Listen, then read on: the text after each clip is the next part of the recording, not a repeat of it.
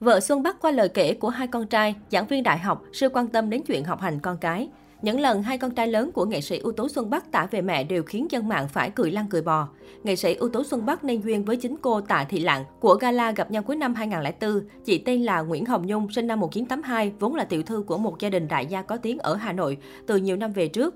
Cả hai kết hôn năm 2006. Đến nay gia đình của cặp đôi đã có ba cậu con trai rất thông minh lém lĩnh là Bi Béo, Minh Bẩm và Bảo. Dù được báo chí nhắc nhiều là cô vợ quyền lực đứng sau thành công của Xuân Bắc, hai chính nam danh hài cũng không ít lần khẳng định vai trò to lớn của nóc nhà. Nhưng nghe các con tả văn về chị mới thực sự thú vị. Sáng 9 tháng 3, bà xã Xuân Bắc gây thích thú khi chia sẻ lời chúc ngày quốc tế phụ nữ kèm theo bức thư của các con trai Bi Béo và Minh Bẩm.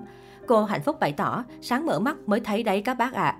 Trong bức thư tay là lời bày tỏ, nhân ngày 8 tháng 3, con xin thay mặt tất cả người đàn ông trong gia đình chúc mẹ. Ngày livestream tối đếm tiền và luôn xinh đẹp, tiền mẹ không thiếu, hoa mẹ không thiếu, nên bố con con chỉ tặng mẹ được tình yêu thôi.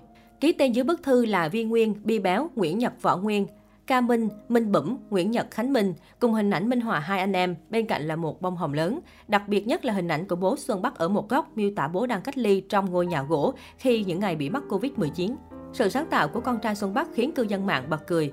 Nhận xét mẹ là động vật cấp trời, cũng trong dịp 8 tháng 3 trên trang TikTok của nghệ sĩ Xuân Bắc đã chia sẻ đoạn video về cậu con trai Bi Béo với chú thích chúc mừng 8 tháng 3 đầy uất ức, kèm theo đó là chủ đề phân cấp động vật loài nào mạnh nhất. Bi Béo đã nói, tôi chỉ muốn nói là trên thế giới này phân làm 4 cấp động vật. Một là động vật cấp thấp, đây là những con vật nuôi thiệt hoặc ngoài tự nhiên.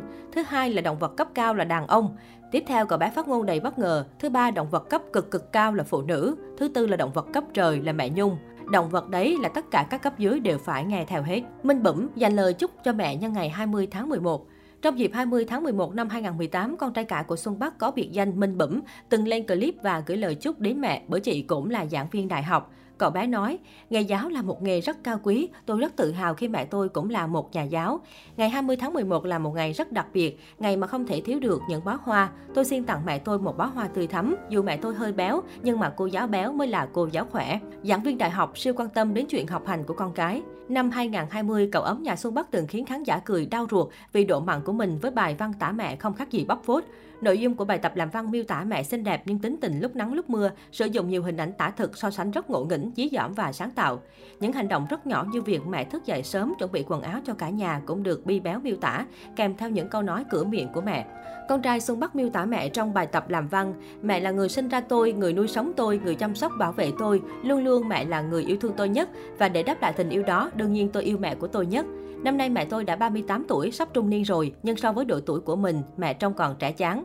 Có em bé thêm mẹ đã không còn make up, lâu lâu chỉ đánh phấn tô son một ít, nhưng chủ yếu bây giờ mẹ chỉ bôi mấy cái dưỡng ẩm da. Nói chung về vấn đề này tôi cũng không rành.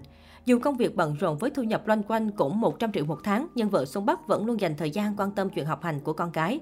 Chị thường cùng chồng xem lại bài tập cho cả Bi Béo và Minh Bẩm, dành phần thưởng cho hai cậu con trai khi đạt thành tích cao ở trường. Tuy nhiên, vợ Xuân Bắc cũng rất nghiêm khắc trong việc dạy con. Điều này từng được Bi Béo tâm sự. Nói gì thì nói, mẹ vẫn là người quan tâm chăm sóc tôi. Bao nhiêu lần tôi thấy mẹ thức dậy sớm để chuẩn bị quần áo cho tôi. Lúc chuẩn bị mắng thì cả thằng anh và thằng em tôi, thậm chí bố tôi ngủ cũng bị mắng theo.